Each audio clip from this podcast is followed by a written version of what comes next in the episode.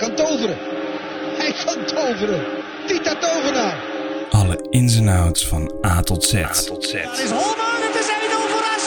Wat een fantastisch doelpunt.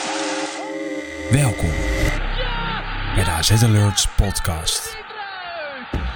Maar wij zijn toch echt de beste. Gemaakt door supporters. Voor supporters. Eltidoor maakt hem ook.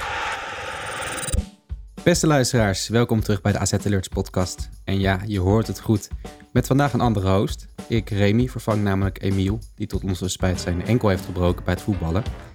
Samen met Nieuw en Anthony zit ik hier vandaag om zijn gapende gat op te vullen. Een zware kluif voor ons. Maar vooral heel naar voor hem natuurlijk. Dus heel veel sterkte, Emiel. Ja jongens, hebben jullie nog bemoedigende woorden voor Nieuw over? Ja, hou je poot stijf, zou ik zeggen. Daar kan je niet zoveel mee. Alleen jij kan ook met dat soort opmerkingen komen, Anthony. Ja, en we missen je van harte. In de podcast, maar ook in het stadion. Nu kan ik op niemands rug meer zitten als ik het veld niet meer kan zien. En normaal gesproken had ik jou daar natuurlijk voor. En we hopen je snel weer in de podcast en in het stadion te zien. Want zonder jou is het toch wel een stuk minder gezellig. Ja, ik denk dat wel de mensen die achter Emiel staan tijdens de wedstrijd erg... die zijn een stuk blijer. Ja, die zijn een stuk gelukkiger. Hij wordt niet door iedereen gemist in ieder geval. Nee, dat klopt. Nee, zeker wel. Zeker. Nee. Eigenlijk gewoon door niemand. Nee, dat is niet waar. Goed, om hem een hart onder de riem te steken hebben we ook weer een aantal donaties gekregen. Dus dank daarvoor. Wesley Telgenkamp, €106. Anouk Weidenes, €5. En nog een anonieme donatie van €100. Dat zijn natuurlijk allemaal prachtige bedragen. Dus heel veel dank daarvoor. We gaan het natuurlijk hebben over alles wat er gebeurd is de afgelopen week. Maar ook alles wat er nog gaat komen. Het is een drukke periode voor de club. Dus laten we beginnen bij het begin. AZ Heracles. Mannen, ja, Nieuw. Hoe heb jij gekeken naar die wedstrijd? Ja, ik had eigenlijk... Net als die laatste wedstrijd van zondag. Maar Heracles had ik eigenlijk een beetje het gevoel van... ja, wat is het nou weer voor tegenstander? Promovendus. En de afgelopen wedstrijden waren nou niet echt... dat je zegt ook hele lastige tegenstanders. Dus ik had eigenlijk gewoon een patroon verwacht... die op eenzelfde manier doorgezet zou worden. Dus inderdaad, we kwamen net van Zwolle uit natuurlijk. 3-0 gewonnen. Dus ja, ik had weer zo'nzelfde soort patroon verwacht. Die tot mijn genoegen eigenlijk wel redelijk werd voortgezet in de eerste helft. Waarna we in principe heel goed op voorsprong kwamen. De tweede helft was daarentegen wat minder positief. Dat was mijn blik. Heracles trouwens, die me zo heel scherp in mijn hoofd, moet ik nu zeggen. Nee, het gaat snel, hè. Zo zelf daarna 4-0 weten winnen. Ja, Anthony, waar lag het nou precies aan tegen Heracles in die tweede helft? Hoe kan dat dan opeens dat het zo omslaat? Nou, ik denk dat het team vooral... nou, een beetje in shock wil ik niet zeggen... maar de opbouwende kwaliteiten van Richard Dibazou ontzettend miste. We waren heel veel aan het breien zonder echt grote kansen te creëren. En uiteindelijk natuurlijk wel die grote kans rond de 80ste minuut van Vangelis Pavlidis. Alleen het was constant naar links, weer terug naar de keeper, weer terug naar de CV, up naar rechts. Maar zonder echt gevaarlijk te worden. En daarin deed Heracles het ook gewoon netjes om de boel dicht te houden. En... Een moment van dat we niet aan het opletten waren. Dat was bij de goal van Heracles. Daar stond David Møller Wolfe op 4 meter te dekken. Dus die voorzet had überhaupt niet gekomen mogen worden. En daarnaast was Matthew Ryan niet helemaal scherp. Ik vond de kritiek op de sociale media iets te erg. Dat het echt een gigafout van hem was. Maar hij mocht wel inderdaad iets mannelijker uitkomen. En nu was het toch wel erg twijfelend. Maar dit was weer zo'n type wedstrijd. Even goed nog wel veel kans creëren. Helemaal in de eerste helft had je de 3-4 moeten maken. Ja. Maar als je dat niet doet, dan scoort de tegenstander. En dat heb je gewoon een paar keer of eens in het seizoen. En dat moet je accepteren. En dan snel je rechtruchten en doorgaan, denk ik. Ja, wat denk jij, Remy? Ja, weet je, het deed mij een beetje denken aan de wedstrijd tegen NEC vorig seizoen thuis. Ik weet niet of jullie die nog voor je zien, maar dat was... Ja, dus speelde Sillissen fantastisch. Dat inderdaad, ja. Dat was speelronde 4. Dus toen hadden we ook de eerste 3 gewonnen. En Het was een Europese inhaalwedstrijd nadat we een Europese speelronde hadden gehad. Toen kwamen we op achterstand, maar ook heel veel kansen gehad. En één verdedigend moment van onachtzaamheid werd toen afgestraft. Ja, die wedstrijden zitten ertussen. Ik denk ook niet dat we daar te zwaar over moeten inzitten. Want het blijft zodat je gewoon een goede seizoenstart hebt gehad. Dus één keer dan niet winnen, dat is jammer. Maar het hoort er ook een beetje bij als een club als AZ. Je kunt misschien ook niet verwachten dat je de eerste 7 allemaal wint. Dus, Zo kijk ik daarnaar. Er moest misschien ook wel een rotte appel tussen zitten. Dat is een beetje... Maar of dat nou tegen Heracles moest zijn, dat is dan wel weer... Dat is dan jammer.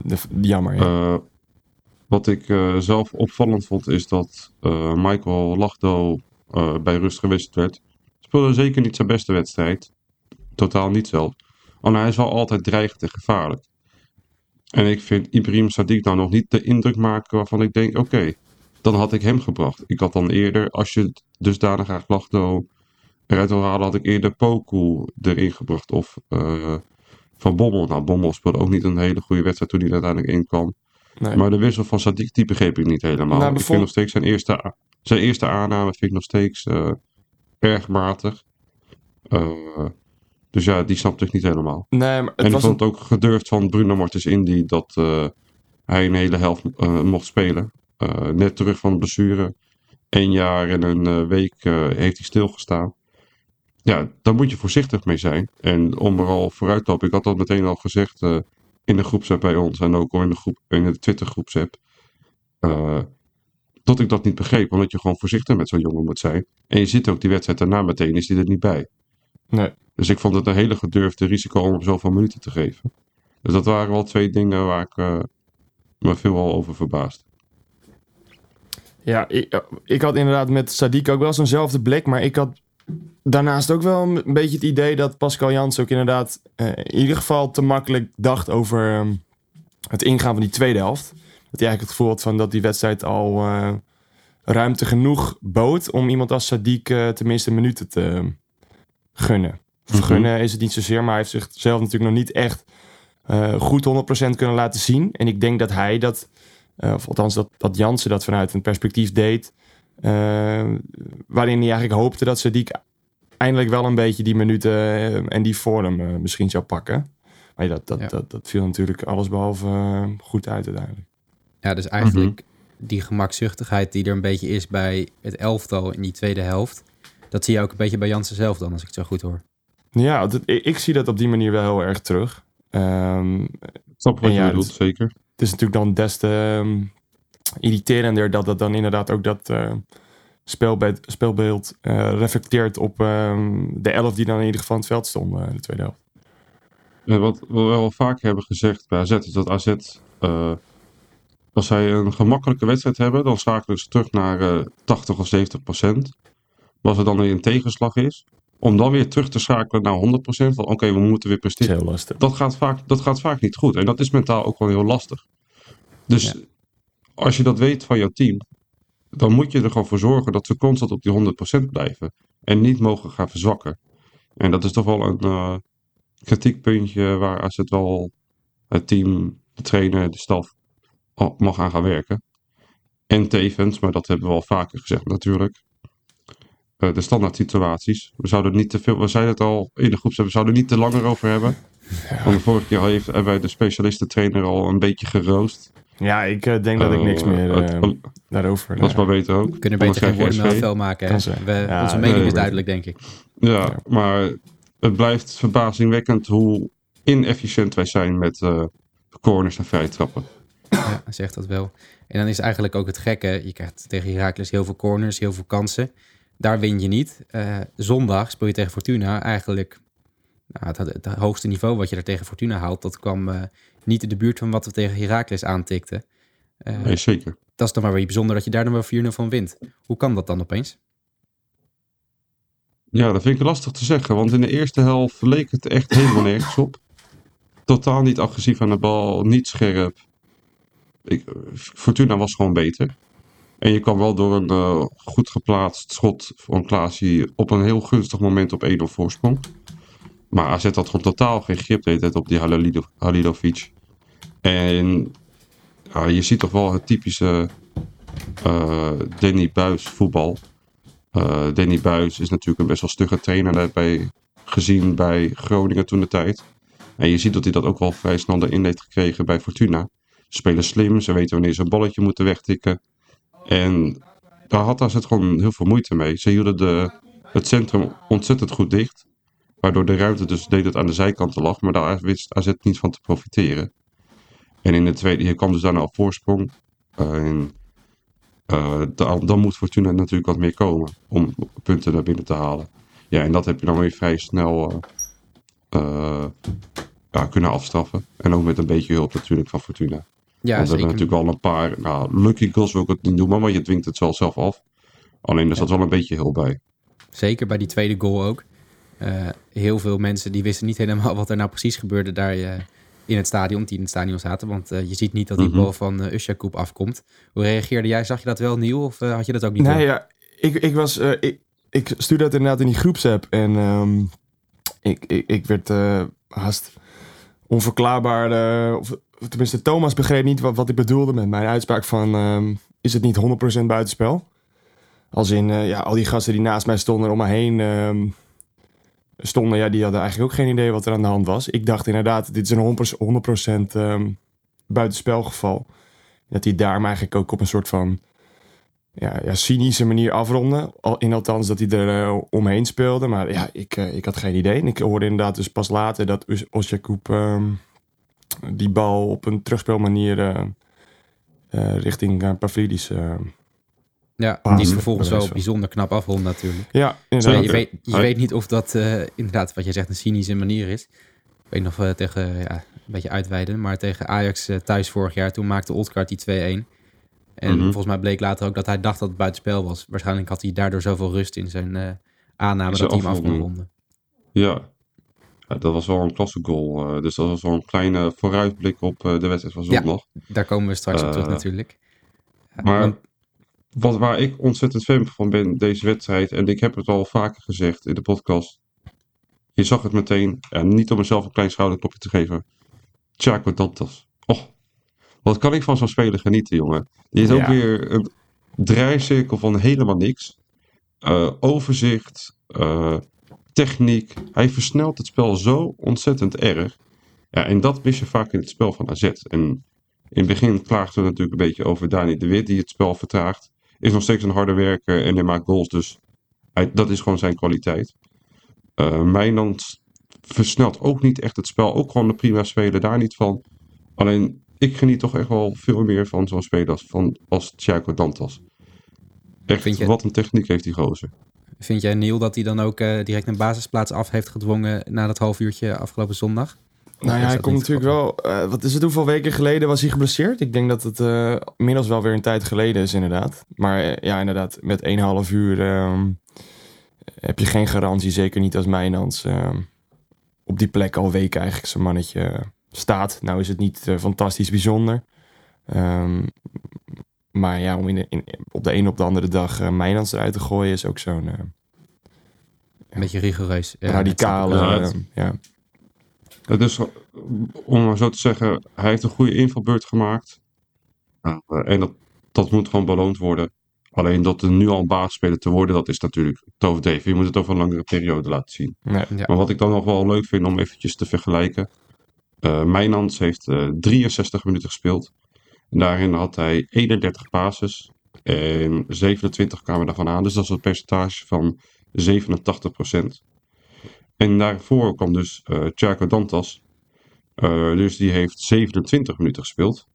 En die heeft evenveel passes. Alleen van de 31 en de 30 goed. Dus die heeft dus een passespercentage van 97%. Zo. Dus in de helft van de tijd heeft hij evenveel passes. Ook schotnauwkeurigheid is hoger. Waren natuurlijk al van dichtbij in rolletjes, maar wel goed. En zijn passes zijn veel meer naar voren. En tuurlijk, er lag veel meer ruimte. Je kwam voor Fortuna moest komen. Dus dat spreekt ook wel in het voordeel van Dantas. Zeker. Alleen het zegt toch wel over de type speler dan. Dat wil ik er meer mee zeggen. Ja. Wat hij ook vooral heel erg heeft, is dat hij die bal voor mijn gevoel heel erg opeist. Hij beweegt heel veel. Zeker...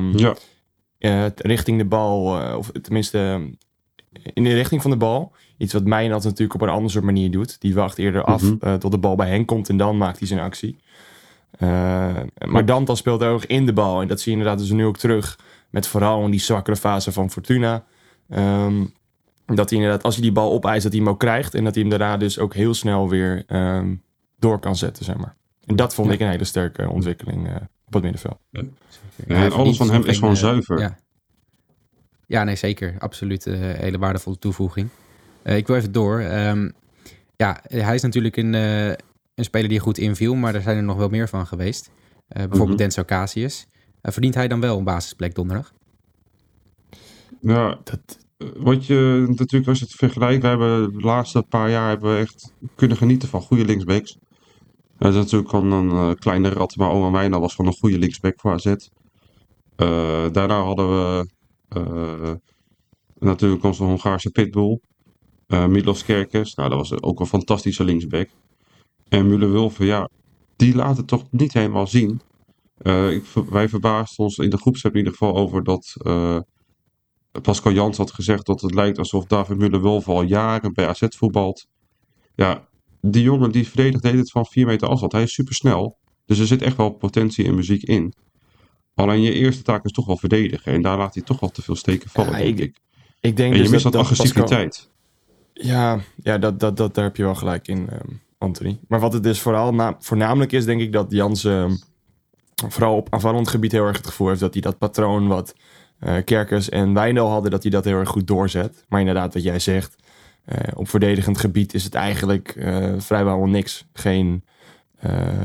Eigenlijk niet die passie en die moed om duels in te gaan. En dat beloont zich dus nu vooral in de tegenstander in tegenstandersvoordeel uit in dat die kansen krijgen die ze eigenlijk niet zouden moeten krijgen. Ja. Nu is Kasius de andere optie daar, nu Meester Wit geblesseerd is.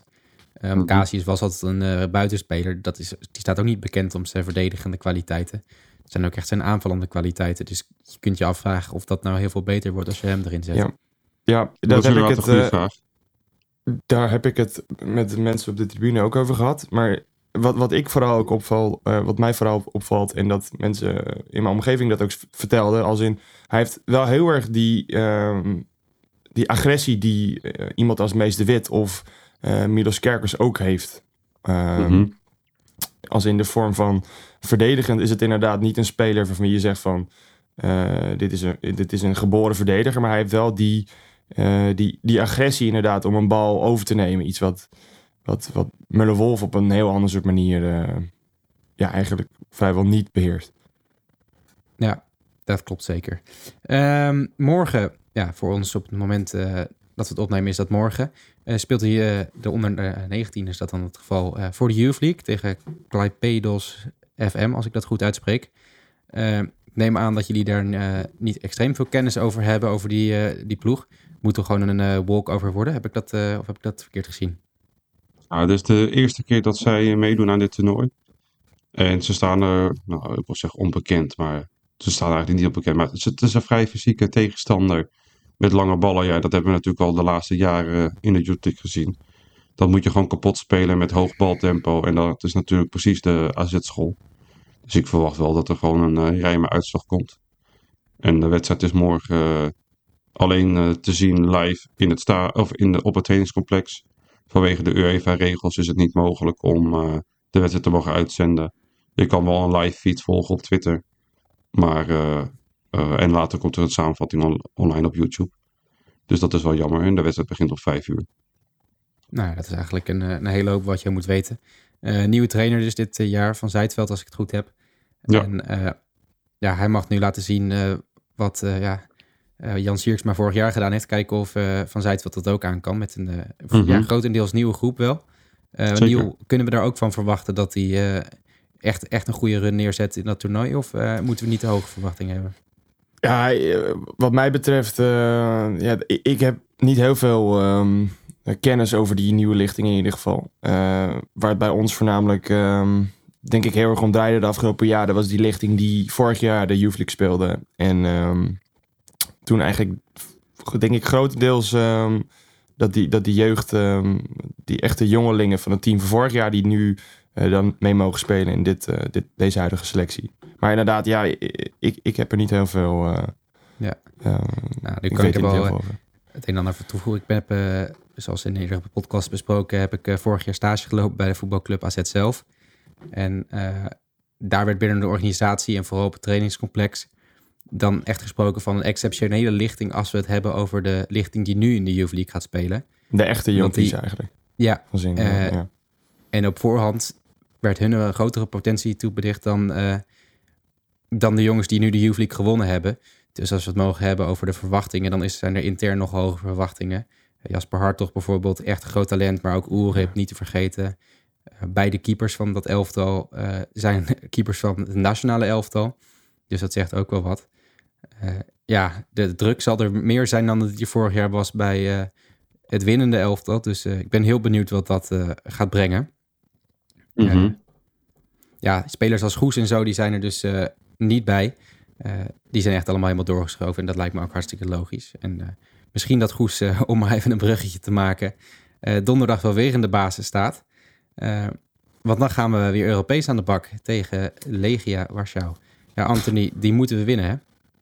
Ja, nee, die moeten we echt winnen. Want we hebben onszelf gewoon diep in de nesten gewerkt om te falen in de andere wedstrijd tegen Zrinjski Mostar. 3-0 voor staan, geen veldje aan de lucht. Iedereen lachte Mostar uit. En uiteindelijk lacht Mostar het hardst met de 4-3 overwinning. Maar dat betekent wel dat Legia, die is gewoon ontzettend knap gewonnen van Aston Villa. Terwijl Aston Villa bijvoorbeeld dit weekend 6-1 heeft gewonnen van Brighton.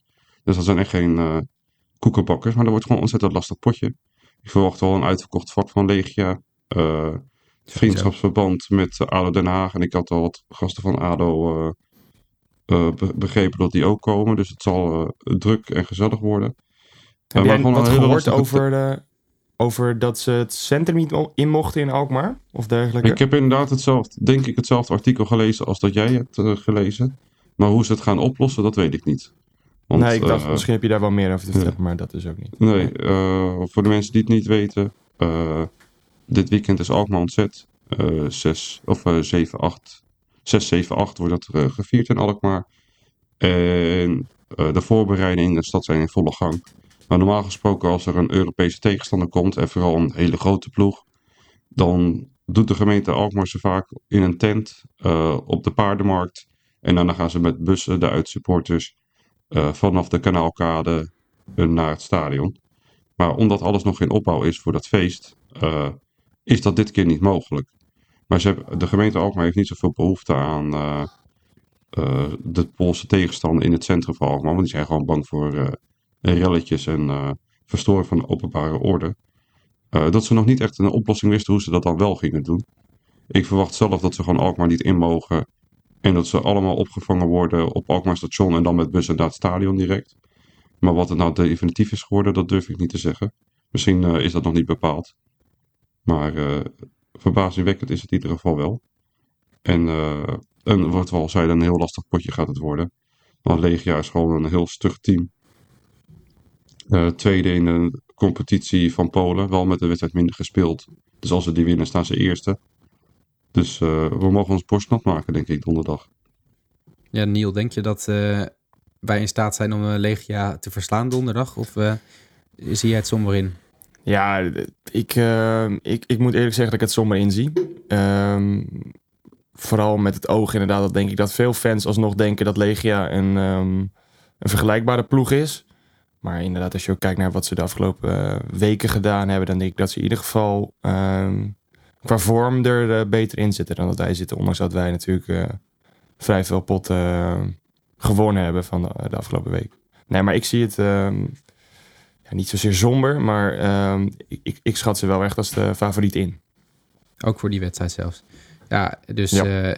Dan verbind je daar eigenlijk de conclusie aan dat je de kans echt wel klein acht dat wij Europees gaan overwinteren als we thuis tegen Legia al niet kunnen winnen. Nou ja, de winter, of tenminste, we spelen nog genoeg wedstrijden over het algemeen. Maar ja, inderdaad, ik zeker als je die laatste wedstrijd bekeek tegen Mostar, dan zie ik dat in ieder geval niet 100% positief in. Nee, dat was natuurlijk de wedstrijd die je moest winnen. ervan uitgaande dat Legia er wel 2 keer tegen Mostar wint. Dan moet je sowieso 2 keer tegen Legia gaan winnen om ook op 9 punten te komen. Tenzij je bijvoorbeeld goede resultaten pakt tegen Villa. Dat wordt nog een mooie uitdaging inderdaad. Ja, Anthony. Ticket voor even tussendoor. Is de Villa al binnen? Uit? Ja, absoluut. Voor mij nog niet. Zit er nog aan te komen hopelijk.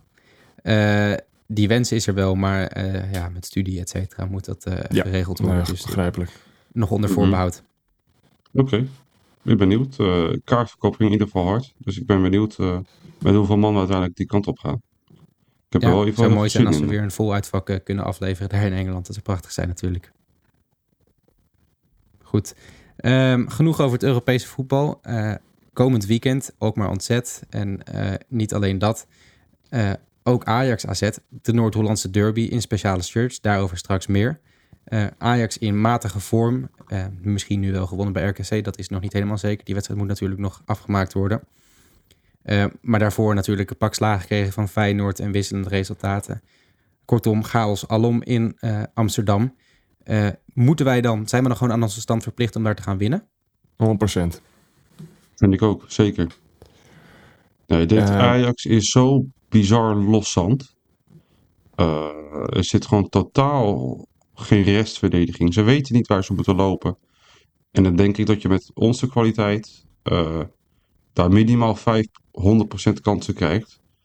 Dus dan moet je er gewoon voor zorgen dat je er in ieder geval een paar maakt. En dan is nog de vraag hoeveel ga je er eventueel tegen krijgen. En tot nu toe zit onze verdediger er gewoon goed uit.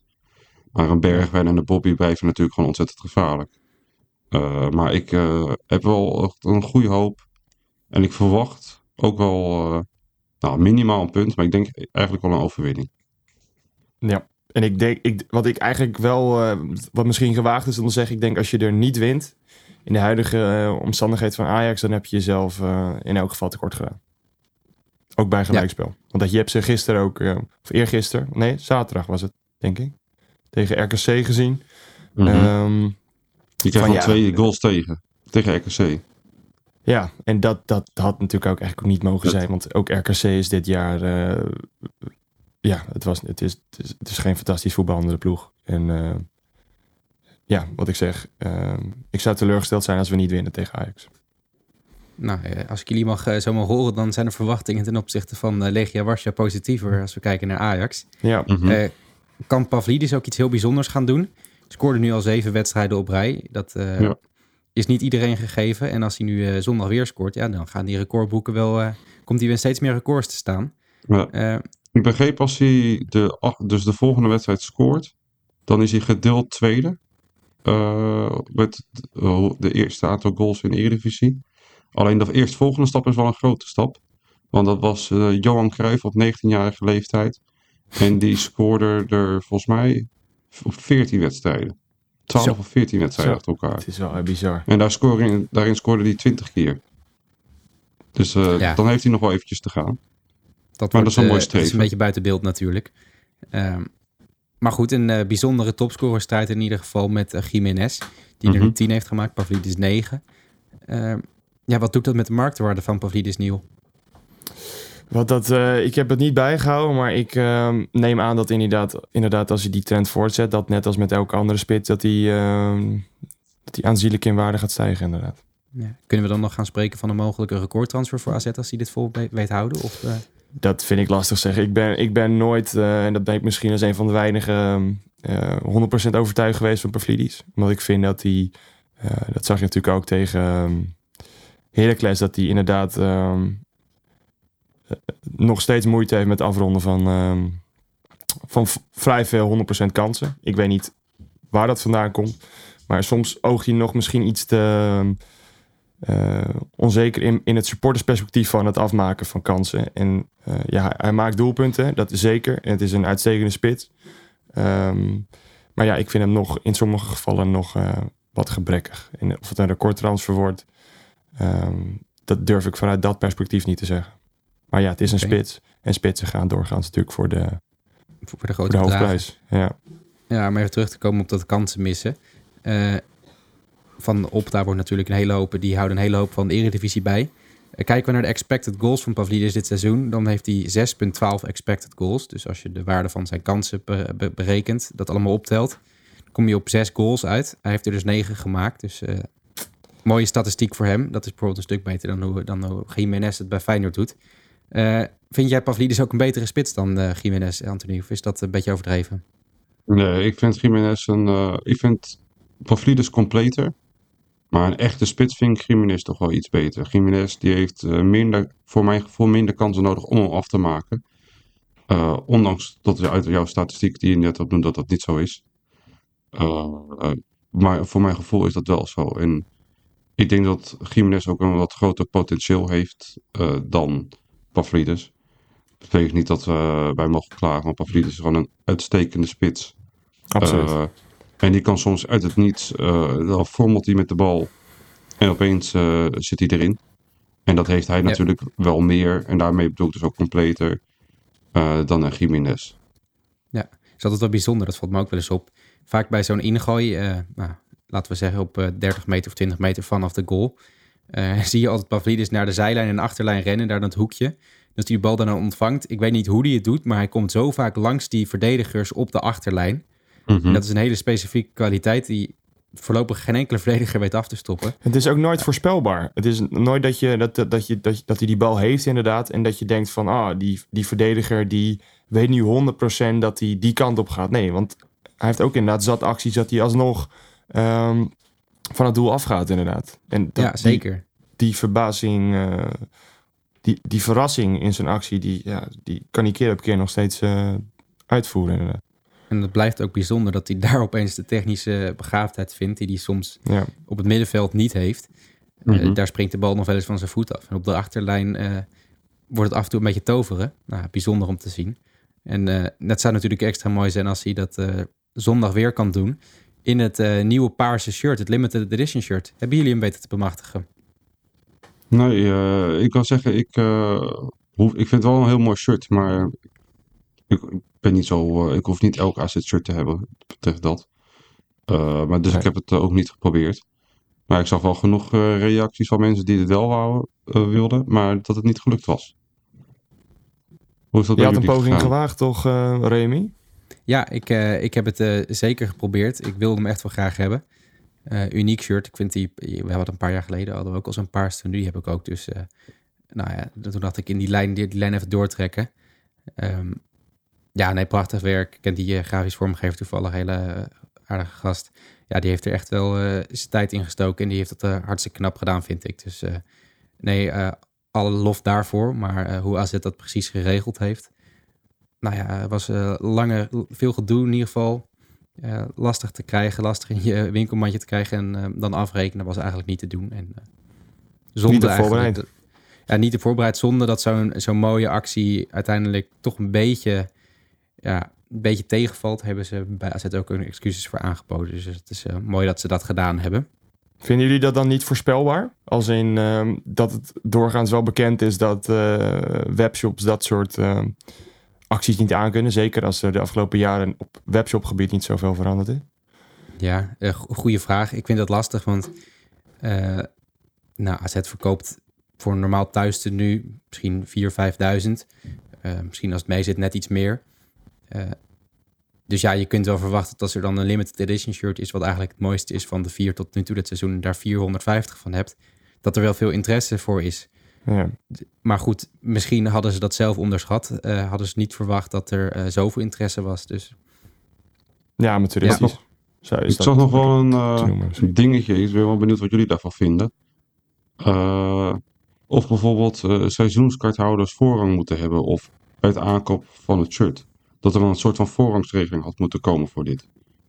Of is het gewoon wie als eerst er is die mag hem krijgen? Ik had dat wel een goede optie gevonden. Zeker met hoe de voorrang ook gaat met Europese wedstrijden. Ik denk dat je inderdaad eigenlijk wel kunt stellen dat de loyaalste fans, dat die het meeste, of tenminste het eerste recht hadden moeten krijgen op zo'n shirt als deze. Zeker, ja, nee, ik vermoed eerlijk gezegd dat ze zelf echt helemaal verbaasd waren door de grote interesse. Want als je dat ja, als je weet hoeveel mensen dat shirt wilden uiteindelijk, ja, dan had je daarop kunnen inspelen door zo'n voorrangsregeling te hebben. En dan had je waarschijnlijk je website ook anders ingericht daarvoor. Of alleen een fysieke aankoop had ook misschien de oplossing geweest. Alleen wordt het dan wel letterlijk dringen bij de fanshop. Ik kan me ook wel voorstellen dat dat een beetje... Ja, dat dat misschien uit veiligheidsoverwegingen niet het beste optie. Een lotingsinschrijvingssysteem, het had allemaal gekund. Het kwam er in ieder geval niet van. Één ding waar we nog niet van weten of het ervan komt of niet... Dat is Pascal Jansen. Die staat in de belangstelling van Rangers FC uit Glasgow. Zou dat daarna een aderlating zijn voor AZ als die vertrekt? Ja, ik zou het sowieso niet tijdens het seizoen doen als er zoiets gebeurt. Pascal Jansen is een prima trainer. Maar ik blijf toch altijd wel het gevoel houden dat er meer uit te vallen haalt. Maar tijdens het seizoen moet je denk ik gewoon nooit van trainer wisselen. Of je moet een gedroomde kandidaat hebben als backup. En een mooie zak met geld kunnen krijgen. Maar daar ga ik niet heel erg van uit. Ik denk, dan moet je weer aanpassen aan het spel van de nieuwe trainer. En dat moet je nooit doen tijdens het seizoen, denk ik. Daar heb je gewoon een lange periode, van de zomerstop voor nodig. Dus het is op dit moment wel een aanlating als hij zou gaan. Maar als zou het in de zomer gebeuren, zou ik het niet heel erg vinden. Want ik denk, je mist toch het aanvallend voetbal. Ja. Ik denk ook dat ze vooral dat zowel uit clubperspectief als uit trainingsperspectief... dat het eigenlijk wel in elk geval de beste optie is om in de zomer te gaan. Neem ik aan, vanuit AZ's perspectief en uit Pascal Jansen's perspectief, denk ik. Want ik neem aan dat geen enkele trainer het prettig vindt... om midden in een seizoen ergens binnen te stappen. Ja. Nu zou, ik weet niet, kan je dat bevestigen of ontkennen, Anthony? Nu volgens de Daily Record zou Jansen zelf wel interesse hebben in een stap naar de Schotse Premier League. Ik wil niet bevestigen of ontkennen, maar het zou me niks verbazen. Want ik weet dat hij wel heel graag of naar Celtic of Glasgow of in de Premier League wil gaan werken. Hij komt zelf uit Londen, heeft gewoon heel erg veel met het Engelse, Schotse voetbal. Dus ik weet wel dat zijn hart daar ligt. Maar of hij ook open staat voor een tussentijds vertrek. Pascal kende dat denk ik niet. Ik denk dat hij ook pas in de zomer eventueel een stap zou willen maken. Wat verwachten jullie daarvan? Ja, het is natuurlijk een beetje gissen. Ik kan me voorstellen inderdaad dat als die kans er nu is dat hij ervoor wil gaan. Maar goed, het is een nuchtere man die ook wel stilstaat en... beseft, als ik het seizoen gewoon goed blijf presteren... dan komt zo'n kans misschien ook wel een keer in de zomer. Mm-hmm. Dus uit dat perspectief... Want dat is de huidige trainingssituatie bij Rangers. Hebben die een interim rondlopen dan? Ja, die hebben Michael... ik ga het waarschijnlijk verkeerd uitspreken... maar Michael Biele of zoiets, Biel... hebben ze ontslagen. Dus het is maar even afwachten... of ze daar misschien in een interim de kans gaan geven... hij stond in ieder geval op een lijstje. Ook Kjetil Knoetsen van Bodo Glimt stond erop. En Graham Potter. Potter heeft al nee gezegd. Dus uiteindelijk kom je op zo'n shortlist... nog maar bij een paar kandidaten uit. En Jansen zou er één van zijn. Nee. Nou, ik denk... wat ik al zei, dat er meer uit de selectie van AZ te halen valt... dan dat er nu gedaan wordt. Dus het zou, denk ik, voor AZ een goede stap zijn... om in de zomer... Maar ook voor hem, want hij doet het gewoon goed. Hij pakt veel punten. Maar een stap te maken. Gun hem een mooie transfer naar... als er een Premier League komt of een andere club waar hij heel graag heen wilt. Maar ik zie zelf toch wel een wat meer aanvallend voetbaltype. En dan wordt natuurlijk de naam van Maarten Martens vaak geroepen. Dus ik ben heel benieuwd. Maarten Martens inderdaad. Ja, of dat vanuit AZ-perspectief ook zo is. Of zouden ze dat snel vinden, want hij is nu... Ja, hoe heet het, een soort... Maar niet een specialistentrainer. Hij houdt zich bezig met de stap van jong AZ-talenten naar AZ1 plus een transitiecoach dan? Ja, transitie. Ja, precies, ja. Hij doet ook altijd de analyses. Dus als er een Europees duel is, dan gaat Maarten naar de tegenstander toe om een analyse te maken. Maar als ik de verhalen tijdsbesteding op het moment. Precies. En als ik de verhalen van de spelers hoor waar Maarten mee gewerkt heeft, die zijn wel allemaal lovend over hem. En daarnaast is het gewoon altijd een pluspunt als je een AZ-legend bent, zoals Maarten Martens, om daar hoofdtrainer te zijn bij de club waar je de legend van bent. Dus dat is altijd wel cool. Dus ik zie het wel zeker wel gebeuren in de toekomst. Ja, En tot slot, ja, we vroegen het ook natuurlijk aan onze volgers op zowel Twitter als Instagram. Verdeeldheid alom, iedereen had een mening. Ja, de resultaten spreken natuurlijk wel een beetje in het voordeel van Jans, die qua resultaten goed heeft gedaan. Maar het argument dat er meer uit te halen valt is natuurlijk ook valide. Heel interessant om in ieder geval dat te blijven volgen. Net als alles wat er gaat komen deze week met de Youth League op dinsdag. Donderdag de wedstrijd tegen Legia Warschau en zondag tegen Ajax. Kort rondje nog voorspellingen. Donderdag, Nieuw. Ik ga donderdag voor een 1-2. Een 1-2, oei. Dat is niet best, Anthony? Ja, ik is een negatieve, ja. Ja. Ik ben toch wel iets positief. Ik vind Legia echt wel een goede tegenstander. Stug, gaan we lastig doorheen komen. Alleen als we moeten, dan heb ik wel het gevoel dat wij met het publiek daarachter gaan winnen. Maar dat doen we wel allemaal heel magertjes. Dus het wordt een 2-1 overwinning. Een 2-1 overwinning, helemaal goed. Ik houd op een 3-0. Ik heb er vertrouwen in. Nog even zondag.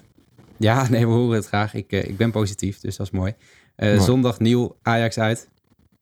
Ik ga voor een 0-3, net als... 0-3, heerlijk. Ja, 0-3. Anthony? Dan zeg ik een 1-3 overwinning. En dan nog een kleine toevoeging eraan. Zondags Alkmaar ontzet. Ja. Als mensen nog tips hebben om in de kroeg te kijken, stuur even een DM'tje naar AZ Alerts. Ik ben wel heel benieuwd waar iedereen gaat kijken in de stad. Want als we winnen op Alkmaar ontzet... Nee, ik ga naar Alkmaar ontzet, maar ik ga niet naar de wedstrijd. Nee, Remy bedoel ik. Nee, ik ga ook niet heen. Ik ga op 8 oktober niet genieten van de Alkmaars verstijden, dus ik zit wel in het stadion. Oh, heerlijk. Vet. Leuk man, doe je goed. Dan zien we dat wel op de stories voorbij komen. En juichend uitvak. Ja, precies. Met een 0-3. Goed, dan ga ik nog mijn voorspelling delen. Ik vermoed wel dat we gaan winnen bij Ajax. 0-1 weliswaar. Het wordt moeilijker dan we allemaal denken, maar... allemaal vertrouwen erin in die wedstrijd in ieder geval. Dus dat gaat helemaal goed komen. Dan dank ik jullie allemaal voor het luisteren. En dan wensen we jullie veel plezier bij AZ de komende week. Op naar de victorie.